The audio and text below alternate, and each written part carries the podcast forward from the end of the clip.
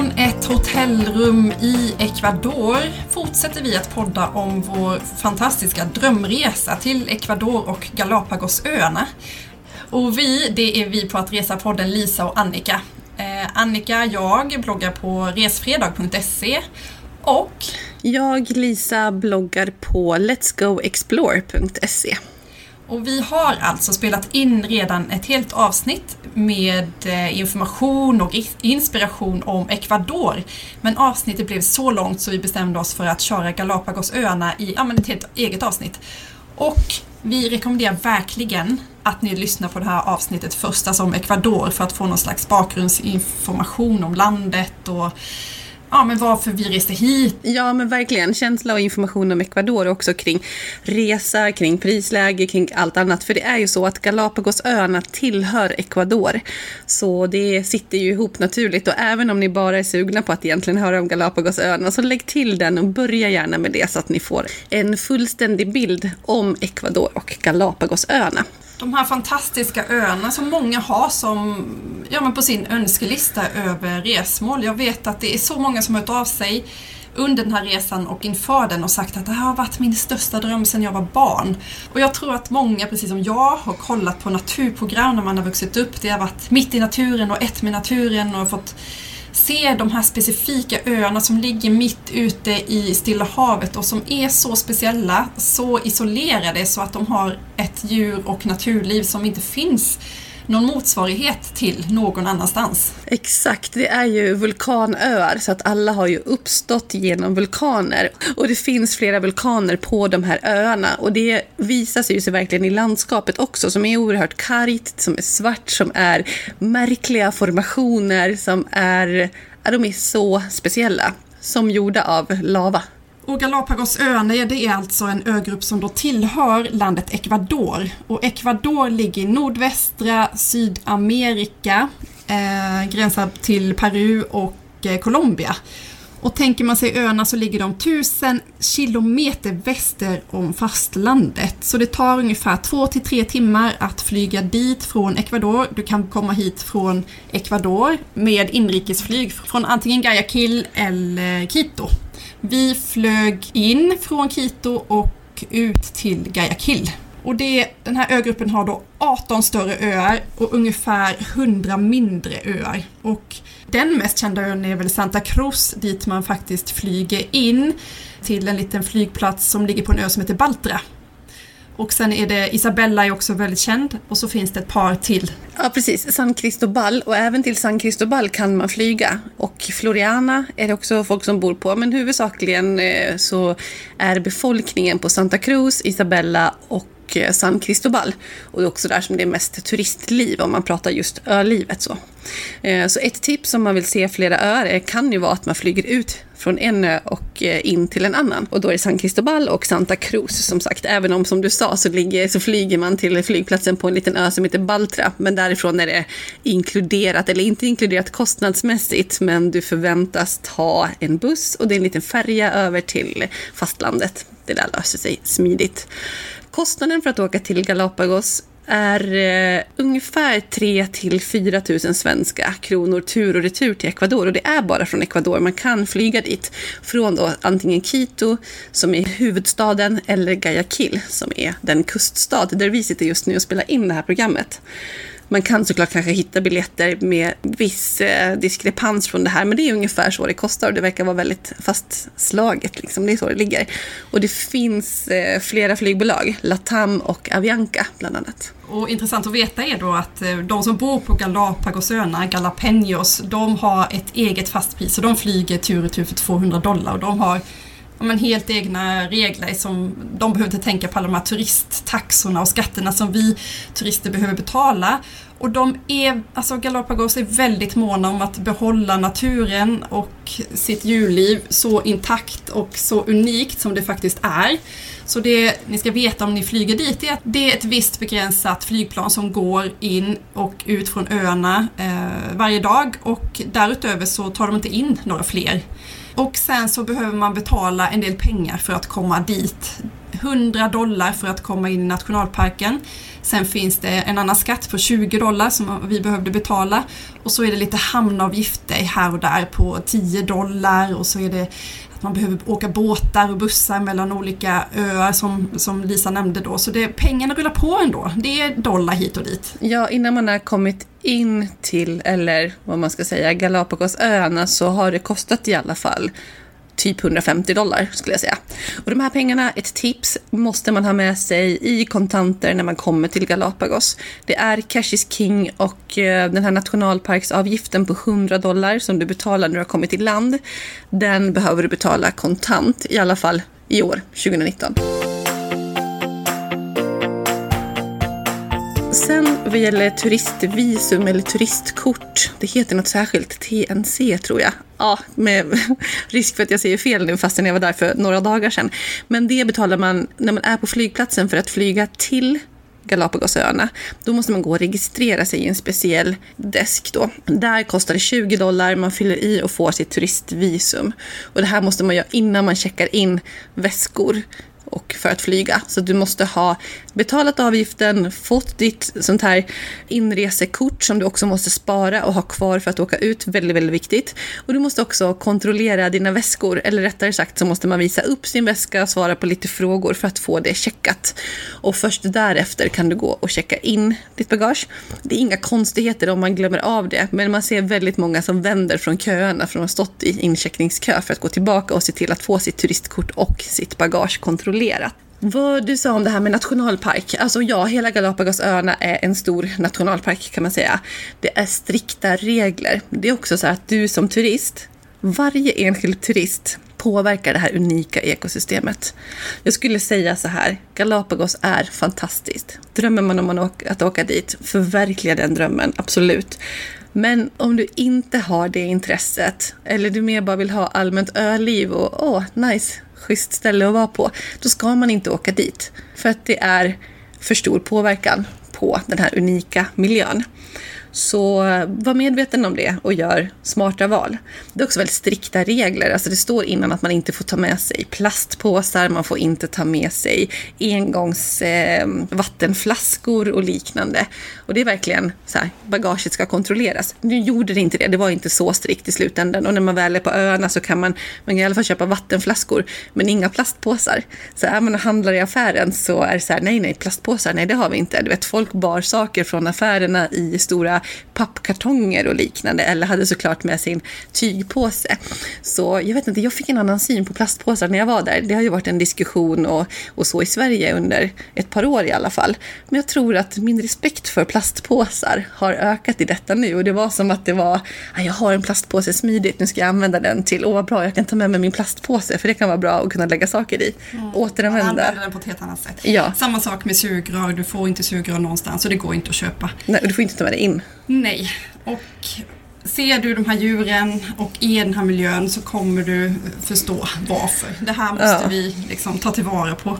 För att komma till de här öarna, det är som att öppna dörren till en helt ny och annan värld. Det första som hände när vi steg av båten till ön Santa Cruz där vi skulle bo första natten, det var att vi behövde kliva över så här fem, sex sjölejon som låg ut, liksom, som låg och sov i hamnen, som bara låg där. Det var sjölejon, eh, leguaner, uppe i himlen så flög det så här dinosaurieliknande fåglar. Man tänker, man kollar på Jurassic Park och ser fåglarna flyga, enorma stora fåglar som bara fladdrade över en i himlen. Ja, det är helt otroligt hur världen ser ut, hur naturen och landskapet är och det här marina livet och rent allmänt djurlivet. Det är någonting alldeles otroligt. Det går nästan inte att förklara det. Jag tror verkligen att man måste gå in på våra bloggar för att se lite bilder och försöka förstå och skapa sin känsla av det här. Men vi kan berätta lite mer om liksom det praktiska och kring öarna generellt. För jag tyckte själv att det var väldigt svårt att hitta information innan vi åkte till Galapagosöarna. Det är så här, Galapagosöarna, som du sa Annika, det består ju av flera olika öar och vad som också är speciellt är att även om Galapagos i, i sig är en specifik klimatzon i Ecuador, en nationalpark och har ett specifikt ekosystem, så är det också olika ekosystem på de olika öarna. Till exempel så finns det väldigt mycket sköldpaddor på Galapagosöarna, men varje ö har sina specifika arter.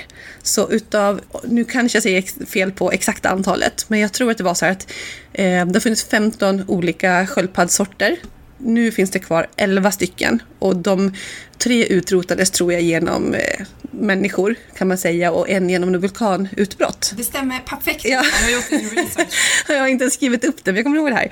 Eh, det innebär att det finns 11 sorter kvar och till exempel på Isabela där vi var så fanns det fem olika sorter. Och det kan vara olika då på olika öar, så varje ö har sina specifika arter utav djur och även i vattnet. Så att besöka flera utav öarna på Galapagos är ett måste för att få ut mesta möjliga. Ja, och inte så att du behöver besöka jättemånga. Vi var själva på två stycken. Vi var Mm. på Santa Cruz och på Isabella men de skilde sig så väldigt mycket åt så att jag är glad att vi gjorde det på det sättet. Och det som vi funderade över när vi skulle bestämma oss för att åka till Galapagos var hur ska vi få ut så mycket som möjligt av vår resa dit? För att nästan, nästan det enda jag visste om Galapagos var att, att du åker dit och du åker runt på en kryssning och det är enda sättet att upptäcka Galapagosöarna på.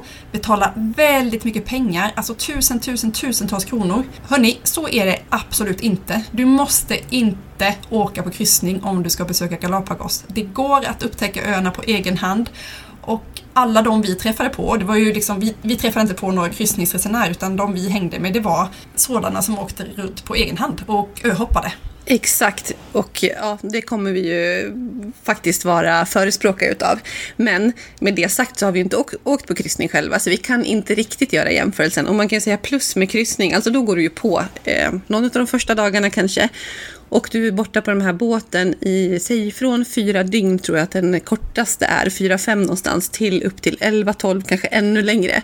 Och då åker du runt, du bor på båten, du äter på båten, det är typ helpension. I allra flesta fall, det kanske finns något som också kombinerar såklart med att göra hugg på öarna. Men på det stora hela så är det liksom att då är du ute på båten och lever där. Pluset är ju att du ser otroligt mycket. Det finns ställen som du inte kan komma till annars. För att vissa av öarna och de olika spots där du har specifika djur, kanske både i vattnet eller ovanför vattnet, är så långt borta så att du kommer inte riktigt dit på dagsutflykter eller du kan inte bo på de öarna. Så att genom kryssning så kan du se allra mest och ställen som du inte kommer till annars. Nej, så, så är det. Vi träffade ett par från Ungern som precis hade varit på kryssning. Det var de enda vi träffade och de förespråkade ju kryssningen. Jag tyckte det var ett fantastiskt sätt och just få se ställen som de inte hade kommit på eh, på egen hand och att man har en guide som berättar allting och som är med hela tiden som man lär känna och sådär. Ja, det blir ju en väldigt eh, exklusiv, en exklusiv känsla både i vad man upplever och vilket sätt man upplever det på. Inte exklusiv i form av att det är en lyxig kryssning utan en väldigt, väldigt speciell grej. Så jag kan absolut förespråka kryssning också. Sen kan man säga så här att när jag gjorde lite koll på förhand för att se om vi eventuellt skulle åka på kryssning, för det var det vi trodde att vi skulle göra, eh, så var det så otroligt dyrt. Det jag hittade hemifrån och jag gjorde några så pris, prisförslag hos olika tour operators, så landade de på, alltså du vet det kostar så här 8000 kronor dygnet. När vi sen kom till Ecuador och vi pratade med det här paret och vi började lyssna runt lite grann så lät det mer som att rimligt för en vecka kanske är 10 000 per person. De prat- Men det är sista minuten priser. Ja, exakt. Så bokar du i förhand från, ja, men hemifrån då, då är det dyrt. Ha, har du lite is i magen och har tid och råd och eh, som sagt eh, nerver till att vänta så är det mycket billigare och och hoppa på en sista minuten kryssning. Det, men ofta så är det svårt från Sverige att kunna planera in sin tid och sitt liv efter det. Ja, men verkligen. Framförallt om du kanske är i det här landet och spenderar mer tid generellt i Ecuador eller Sydamerika eller andra, andra ställen och veta exakt vilka dagar som passar och vilken tour du vill åka. Just för att informationen är ganska begränsad på svenska sajter framför allt. Men eh, det tipsen som vi fick kring bokning och sista minuten var ju ändå så här, boka det gärna i Quito, alltså några dagar innan och att det kan vara svårt att göra på öarna och du vet inte om du får plats och liknande. Sen tyckte jag väl på öarna, nu var vi där när det var lite lågsäsong i början på september. Men väl på öarna så känns det som att det fanns ett ganska stort utbud. Men sen kan man inte råda till att inte boka på förhand heller för att det är ju en osäkerhetsfaktor i det. För oss gick det bra men eh, ta inte det som en, som en regel. Nej. Vi kom dit på eftermiddagen och gick samma kväll direkt till en resebyrå där vi fick hjälp och sätta ihop en rutt som passade oss efter Eh, våra förutsättningar. Vi visste ungefär vad vi ville, ville se och då kunde de snabbt hjälpa oss. Alltså internet är så dåligt så de, det går liksom inte att boka via internet utan de har ett telefonsystem. De bara ringer runt alla. Så, ah, skriv upp dem på båten, de ska hänga med där, de ska bo där. Det är telefon som gäller. Internet är väldigt opålitligt på öarna. Även om det finns så eh, räkna inte med att kunna boka på plats liksom, via internet. Nej, precis.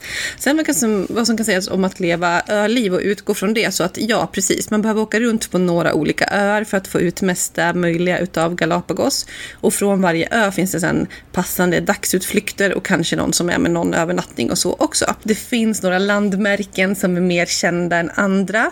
Vi gjorde några på Isabela som är väldigt kända, som många gillar. Eh, Lastint Las Tintoreras. Las Tintoreras, exakt. Och Los Tuneles. Och båda de ställena är eh, både för naturen som är helt otrolig med det här vulkaniska och kaktusar och så vidare. Och ett fantastiskt eh, liv under vattnet.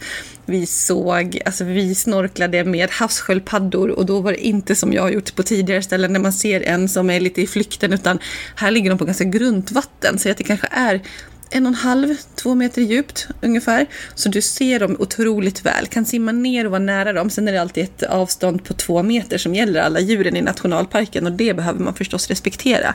Men man simmar verkligen bredvid och med sköldpaddorna dyker ner, jag vet vi dök, dök ner och fotograferade varandra med GoPro och vid ett tillfälle så dök jag ner och filmade dig Annika och sen så går den här sköldpaddan upp precis samtidigt som du går upp och liksom snorklar ut. Så ni stack upp huvudet ovanför vattnet samtidigt. Det var liksom ett sköldpaddshuvud och så var det ditt typ en och en halv meter kanske därifrån. Du såg inte det här själv och jag lyckades tyvärr inte fånga det på film heller men det ser så roligt ut. Och de ligger där och lever sitt stillsamma liv på botten som är så vacker. Och de här sköldpaddorna var ju inte en meter, inte en och en halv, de var ju två meter stora. Alltså de är så enorma. Det är helt overkligt. Det känns som att man är med i en film. Och jag då som inte har dykcertifikat kan säga att bara genom att snorkla så kan du se de mest fantastiska grejer. Alltså, Ja i, och med att man, ja, I och med att man inte behöver gå ner så himla djupt så funkar det jättebra att snorkla. Jag har dykcert, jag kände inte att jag saknade att dyka. Sen är det en speciell känsla, givetvis, och absolut att man kan se mer. Så att vill man dyka så självklart är Galapagos magiskt med fantastiska ställen. Men snorklingen är alltså så bra. Mm. Så bra. Så vi såg havssköldpaddor, de här enorma. Eh, vi såg massor av haj. Ja, Alltså. Vad heter de? White Tip Shark Reef? Nej, White Tipped Reef Shark. Ja. Och de var inte heller små även de har man sett i Thailand i så här halvmeter, en meters, men det här var ju två meter stora hajar i stim. Så vid det här tillfället, de ligger gärna i små skrymslen under klippor. Och vi hade lite tur med hur låg eh, vattnet eller högvattnet. Det exakt, så att vi kom in i de här äh, grottorna. Och då tog våran äh, dyk eller snorkelguide tag i våra fötter och sköt in oss under de här klipporna så att vi låg precis ovanför de här hajarna. Och det är inte en haj, inte två. Det var tio, alltså ett sånt stort stim och alla var så här två meter långa. Så man låg en meter ovanför dem, rakt horisontellt i vattenytan och jag tänkte att jag kommer aldrig ut härifrån utan att sparka på en haj om guiden hade tappat mig. Men han höll ju i ens fötter och liksom drog ut och in en. Så man låg där och bara svävade ovanför detta stim av hajar. Pulsen. Pulsen. Ja, för jag gick in en gång och det var så coolt. Och jag fick sånt adrenalin och jag bara njöt så himla mycket. Och sen drog han ut mig efter en stund och sen så sa han, men vill du göra en gång till? Och jag bara, ja det vill jag. Men jag kom in och då hade liksom pulsen gått upp första gången och gick upp ännu lite högre en gång till. Jag fick sån så här ja, nästan, nästan lite panikkänsla och började så här, liksom visa att jag ville ut igen och liksom råkade så här, skreva eller så här, ja. knä honom i skrevet. Stackarn, han fick jätteont. Ja, han fick jätteont och jag hade sån panik och det var inte med att jag skulle sparka honom men du vet man bara, åh jag måste ut. Ja, ja men det var häftigt. Haja på det här sättet och, och vi såg eh, sjöhästar, rockor. Ja, stingrocka och någon manta ray Och, Nej, det var eh, åh, jag börjar nästan sjukt gråta. faktiskt att få, uppleva det. Och Ja. i kombination då med att i samband med att vi åkte ut på de här snorkelutflykterna så stannade vi till på några öar. Eh, Los Tunneles är då en väldigt känd eh, turistattraktion eller ett, ett ställe på, eh, som ligger i anslutning till Isabellaön. Och då är det som klippformationer, som massa olika valv i det här vulkanlandskapet. Och när vi gick uppe på här så bara stannade vi till och såg hur det började röra sig vid klipporna. Så bara, vad är det som rör sig? Och då var det alltså ett, ja, men en flock, men jag vet inte, det var säkert 100, 200, 300 leguaner som då kröp på varandra på, längs klippskrevorna. Och under dem så simmade det hajar liksom i, en skreva i, i, ja, i grunt vatten intill. Det var helt Ja, men det var så galet. Ja, för att först ser man nästan bara att det är svarta stenar. Och så kommer man närmare och ser att det rör sig lite grann. Och ja, men jag tror inte det räcker hundratal, Nej, men det var så många. Ah, de var så coola. Ja, ja, det var bra. Och dessutom låg de på ett ställe där det var allra flest. De var ganska små, kanske 2-3 decimeter. Eh, där det låg allra flest och de låg precis ovanför en liten tunnel där det låg hajar. Så när man tittade på de här ödlorna och såg nedanför så var det ja, sådana här stora hajar som låg nedanför i vattnet. I det här turkosa vattnet som det är. Och jag är ingen sån här fågelfantast. Jag gillar inte riktigt fåglar. Min man gör det däremot. Men vi såg alltså några fåglar som heter boobies. De kallas sulor på svenska. Eh, väldigt karaktäristiska fåglar med blå fötter. Och jag vet när jag la ut dem här på Instagram så fick jag en kommentar om att det var en följare som bara det här är min mans största dröm i hela livet att få se de där fåglarna.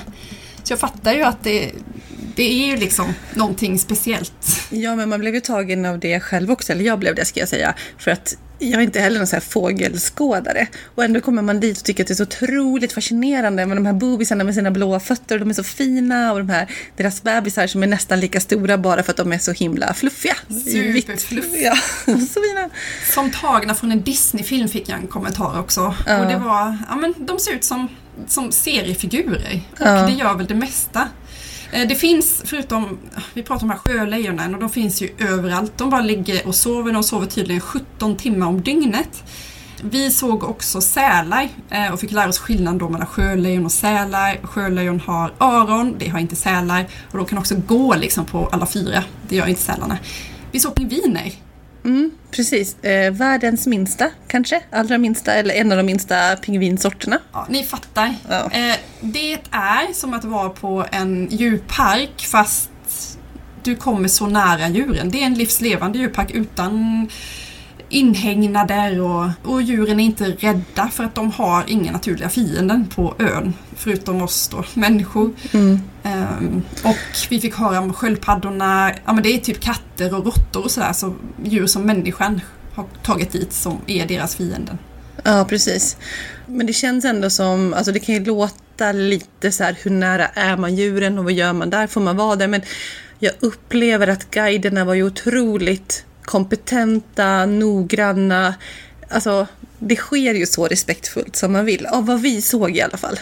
Ja, och de är väldigt noggranna med att säga åt den, liksom grupperna, ni får inte gå där. Man, man, får, man ska alltid ha en guide med sig. Man får inte hålla på och åka runt själv liksom, på de olika, Mm. ja, men de olika platserna utan du har alltid någon med dig. Och det är jättemånga forskare som åker hit och det är jättemånga av de som vi träffade på som har åkt dit för att de själva har studerat biologi eller de forskade själva. Det är ju så pass unikt i världen så att Mm, ja, men, exakt. det finns en anledning till att Galapagos är så välkänt som det är. Verkligen. De här turerna som vi åkte på, om man säger att man åker på till exempel eh, Los Tuneles då, som en utflykt som tar kanske ungefär fem timmar totalt. Alla de här utflykterna som är mellan en halv och en dag kostar runt 120 dollar. Det är svårt att komma undan med lägre, även om man gör det med sista minuten-priser. Eh, det finns dyrare också. Så utflykterna kostar, alltså för en dag räkna med från 100 till 200 dollar. Det är dyra utflykter. Går säkert att förhandla sig till, man kanske kan hitta någonting annat och sådär. Men eh, generellt i allmänhet så skulle jag säga att det är där det ligger. Och vi pratar ju också med mycket folk på de här olika utflykterna och runt om och hörde vad, vad de har varit på. Det, det känns som att så är det. Du får ha med dig pengar. Eh, å andra sidan så kan du bo ganska billigt. Vi bodde från ja, men runt 20 dollar per natt per person. Sen kan du såklart välja att bo jättedyrt också. Det fanns lyxhotell där du bodde liksom, en natt kostar 500 dollar. Så du kan göra Galapagos på någorlunda budget och du kan också lägga ungefär hur mycket pengar som helst. Mm, och vi gjorde ju det, backpackade typ. Alltså vi som är gamla backpacker-själar men har rest bekvämare än så. Men vi bestämde oss för, för att vi hade lite begränsat med tid, för begränsat med tid, det visste vi på förhand. Men eh, vi valde att åka till Galapagos utan att ha bokat något boende. Vi hade ryggsäckar, vi försökte vara liksom, ja, kunna ta oss runt. Så vi bokade hotell när vi kom på plats i princip. Eller första natten bokade vi typ en dag innan från, från Ecuadors fastland.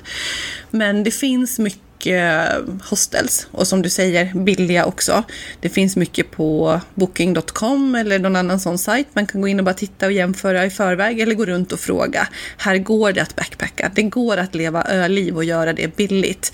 Verkligen. Och sen göra som sagt utflykter med utgångspunkt från de här olika öarna. Man kan också göra vissa utflykter som går att göra landvägen så man behöver inte alls åka ut på 100 dollars snorklingsutflykter varje dag utan det finns annat att se och du kan kanske cykla på på ön, hyrt ut jättemycket mountainbikes.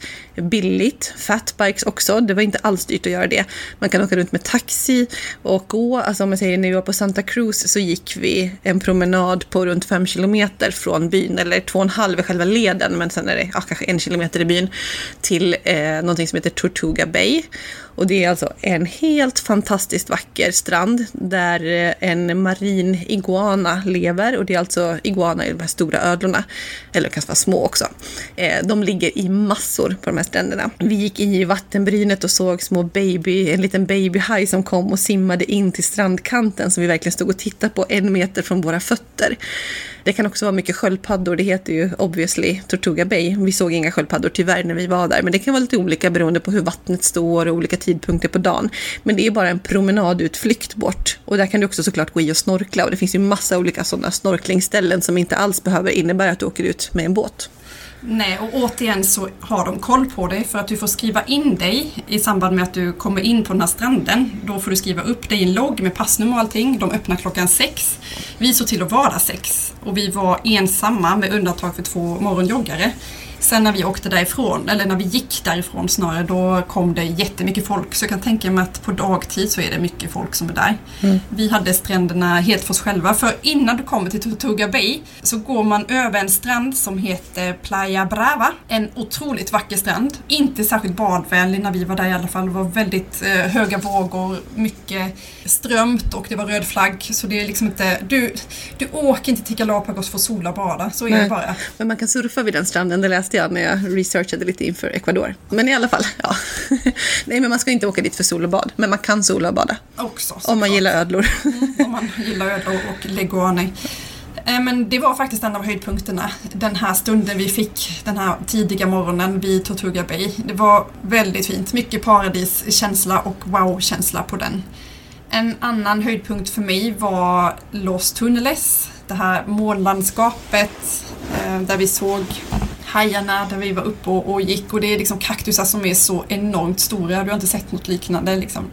När vi gick till Tortuga Bay då är det alltså träd, det är kaktusträd med en jättefet stam. Ja men kaktusträd. Jag har inte sett det någon annanstans. Nej, verkligen. det är så unikt. Och sådana här typen av ställen, nu pratar vi om Tortuga Bay på Santa Cruz, men sådana finns det ju på alla öar. Så med det sagt att om man vill till Galapagos eh, på lite lägre budget så kan man ju som sagt bo billigt på öarna, åka emellan vilket kostar från en ö till en annan runt 25 dollar eh, och tar kanske två timmar ungefär. Eller mellan Santa Cruz och Isabella tar två timmar eh, till San Cristobal och Florian eh, ungefär samma, kanske lite längre. Och de flesta kostar runt 25 dollar. Så det kan man göra och sen kan man slå läger och utgå från en ö i fem dagar kanske. Gör någon dagsutflykt, gör lite grann landvägen. På det viset kan man välja att ha dyrare dagar och billigare dagar. Vi har fått mycket frågor om hur mycket tid som krävs för att göra Galapagos och jag skulle säga att absolut minimum är en vecka. Ja. Och då är det liksom i lägsta laget men då kan du ändå hinna få en, ja, men hinna få en känsla. Så ska du resa till Ecuador och Galapagos så skulle vi säga att ungefär tre veckor skulle vara bra. Två veckor Ecuador, en vecka Galapagos. Exakt, och kanske några plusdagar annars för Galapagos uppåt tio dagar. Jag skulle gärna åka dit och vara där liksom en och en halv, två veckor. Å andra sidan är det maxat med upplevelser så frågan är vad man orkar. Ja, det är intensivt och det är mycket att ta in och liksom känslor som ska bearbetas och Verkligen. foton som ska sorteras Lisa. Ja. Tusentals. Eh, några andra kända utflykter som vi blev rekommenderade men inte hann med var Kicker Rock. Så att det ligger utanför San Cristobal. Ska vara något också utöver det vanliga. Ännu bättre än Los Tuneles, Sonora. Los Tuneles är ju annars en av de mest kända. Och en annan är ön Bartolomé som är en egen ö, ligger norr om Santa Cruz men som också ska vara otroligt bra. Det som ni behöver tänka på när ni reser till Galapagosöarna, som vi blev rekommenderade från början, det är att ha med åksjuketabletter. Det är mycket båt mellan öarna och Eh, när vi skulle resa mellan Santa Cruz och Isabella, det var så sjukt mycket vågor. Jag hade tagit åksjuketabletter men jag, alltså, jag spydde i kapp med resten av mina medpassagerare, förutom Lisa då som såg ganska cool ut. Alltså jag var inte oberörd. Jag var inte oberörd. Det var det var tufft, men jag hade inte lika tufft som dig och eh, 75 procent utav alla på den där motorbåten. Det heter färja, men det är snarare en stor motorbåt. Jag tror att vi var på den färjan när det blev så otroligt hård sjö var vi typ 25 stycken och jag tror att ja, 70-75 procent satt med en påse konstant. Det var fruktansvärt. Alltså, ja, och de, de kände som att de var ganska vana för de bara delade ut de här svarta påsarna som att de inte hade ja. gjort något annat. Men där fanns det påsar. Ja. det enda stället. Å andra sidan så pratade jag med min eh, granne som bodde på Galapagos och hon sa att det här var väldigt ovanligt att det var så hård sjö. Så vi kom, ja. vi kom ju vi är ju här, eller var där under lågsäsong. Högsäsong på Galapagos är ungefär mellan november och april, maj någonting. Så vi hade mycket regn, eller mycket, men det var i alla fall på förmiddagen så var det disigt och regnade en del. Det var ganska grått. Sista dagen när vi åkte hem var det klarblå himmel och det här turkosa vattnet som man ser överallt på alla bilder och sådär. Så kolla upp vilken säsong. Jag skulle säga att vi, vi var helt okej okay med att det var det här vädret och jag tänkte inte på det alls. De sa att det skulle vara väldigt kallt i vattnet. Jag upplevde inte att det var speciellt kallt i vattnet. Första snorkelutflykten hade vi inte tillgång till våtdräkt utan då hade vi bara bikini. Och det var som en vanlig, en ganska varm sommardag ändå. Och det var typ ja. 19 grader i vattnet den dagen. Men vi låg ju i i 45 minuter utan att det var något större problem. Det var jätteskönt att komma upp till en handduk som fanns på båten men eh, nej, men jag upplever att det, gick, att det gick bra. Men man säger, de säger ju också där att man kan besöka året runt och jag menar för vattenläget så är det inte så stor skillnad och temperaturen i vattnet är generellt ganska kallt på Galapagos. Alltså det är inte någon tidpunkt på året när det är jättemycket varmare. Och vissa av utflykterna så är det wetsuit som gäller och det finns att hyra och vi hade jättebra snorkelutrustning generellt som vi hade med på de här turerna. Eh, men man kan såklart ta med sitt eget och det kan ju vara att föredra om man ska göra mer så, bo på öarna och kanske bara gå i vattnet och snorkla för det kan man ju göra på så många ställen. Man behöver inte åka på de här extremaste utflykterna för det. Nej, och då blev vi rekommenderade att ha med oss våtdräkter med långa armar och långa ben om man verkligen vill, vill snorkla mycket. Ja, sen vill jag lägga till en sak bara kring det här med ölivet och det är att öarna var härliga. Alltså, nu bodde vi bara på Santa Cruz och Isabella, men det var charmigt tyckte jag. Det var mysiga restauranger, gott om utbud, det fanns några pubbar här och där, folk går omkring och chillar. Otroligt skön stämning och bara att vara inne i de här hamnarna, det ligger liksom de här lejonen som du pratade om, det, det går ju inte att bli van vid att man tittar på en bänk bredvid en scen där någon står och sjunger och där ligger det sjölejon istället för citymänniskor. Det, är, eh, det var under, en underbar känsla tycker jag på de här öarna och eh, jag hörde att San Cristobal var det någon som tyckte var ännu bättre. Liksom, så att jag tror att det är same same på de här öarna men det är en fin känsla. Ja, och de som bor på Galapagos kallas för Galapeños och de ser sig inte i första hand som ekvadorianer utan de är så stolta över sina öar och det, det märks när man är där. Vi blev väldigt bra mottagna. Jag upplever inte att de är trötta på turisterna utan det är en symbios för att turistindustrin är så viktig för öbefolkningen. Alltså, hotellen vi bodde på, det var liksom hela familjen jobbade på hotellet. Båtutflykterna, då kom dottern och delade ut eh, snorkelutrustning och pappan körde båten och mamman typ var med. Så att det är... Ja, verkligen familjekänsla. i businessen där också. Ja. På det sättet så kändes de ju välmående och så. Och det här med att det är en dyr nationalparksavgift. Ja, ja, men det behöver man betala. Alltså verkligen, det, det går till någonting gott. Sen var inte standarden rakt igenom jättehög och vi hörde även från någon som vi mötte där, alltså en annan turist, att det pratas om att dubblera den här avgiften och att begränsa antalet turister. Men det är ingenting som vi har fått bekräftat så vi kan ju inte säga det, men så kan det mycket väl vara. Till Galapagosöarna åker du inte liksom spontant utan det är Nej. ofta en, en resa som du har drömt om väldigt länge. De vi pratade om hade ju haft det här i, liksom i sinnet under väldigt lång tid och sen blev det av. Och kommentarerna vi har fått från resan är, det är så många som har det som drömresa. Mm. Jag själv har haft det, du har haft det och det var så värt. Vi Ja, har verkligen. haft en otrolig resa på så många sätt och detta då i kombination med Ecuador och fastlandet. Jag skulle inte säga att något är mer fantastiskt än det andra men självklart är öarna så pass unikt så att det är någonting med, med Galapagosöarna. Men kombinationen, Ja, Quito, vulkanerna tillsammans med öarna. Du frågade mig häromdagen vad som har varit bäst. Ja. Jag, jag, liksom, det är kombinationen. Ja. ja, för det går liksom inte att svara på den frågan. Jag håller med, det är verkligen kombinationen. Så att med det sagt, åk inte bara till Galapagos, kombinera och gärna med Ecuador. Det är ett fantastiskt land. Missa inte det avsnittet när vi pratar om Ecuador specifikt som är en bra kombination med det här. Sen går det såklart att kombinera på andra sätt. Jag satt själv och tänkte på att kunna ta familjen till Galapagos och att kanske då kan man kombinera med Costa Rica eller jag är sugen på Belize eller Guatemala. Det finns ju andra områden i Centralamerika som är nära också. Ifall att man till exempel ska åka med familj och tycker att vissa delar av Sydamerika känns tuffa eller att det tar lång tid eller att det kanske inte är aktiviteter som funkar jättebra för familj. Eh, Ecuador gör det även om det inte skulle kanske vara mitt drömresmål att göra med barnen i den ålder som de är nu, mellan 3 och 11 utan kanske några år äldre. Eh, men Centralamerika finns ju länder som passar sig otroligt bra med barn som Costa Rica till exempel. Så det finns ju andra kombinationer om man tänker på hur man ska göra för att vara nära i den regionen. Och eh, om ni lyssnar på Ecuador-avsnittet så hör ni också om att resan dit var 15 timmar ungefär från Stockholm till Quito. Och sen blir det ytterligare typ två då till Galapagos. Men i en kombination så, så är det bra. Det, det har varit en fantastisk resa.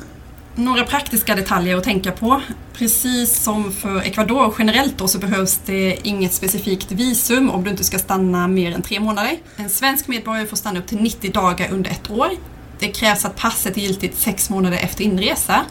Och en grej som är viktig är att Ja, vi har läst det överallt i alla fall, att man behöver ett intyg om sjukförsäkring. Så både jag och Lisa fick ett specialskrivet intyg från våra respektive försäkringsbolag. Vi behövde aldrig visa upp det här, men om det händer någonting, om man blir sjuk eller så, så är det väldigt viktigt tror jag att ha med sig det här intyget. Ja, vi hade läst det på så många ställen så att vi såg till att skaffa det. Och sen behövde vi inte det, men det, det är ett tips som vi skickar vidare.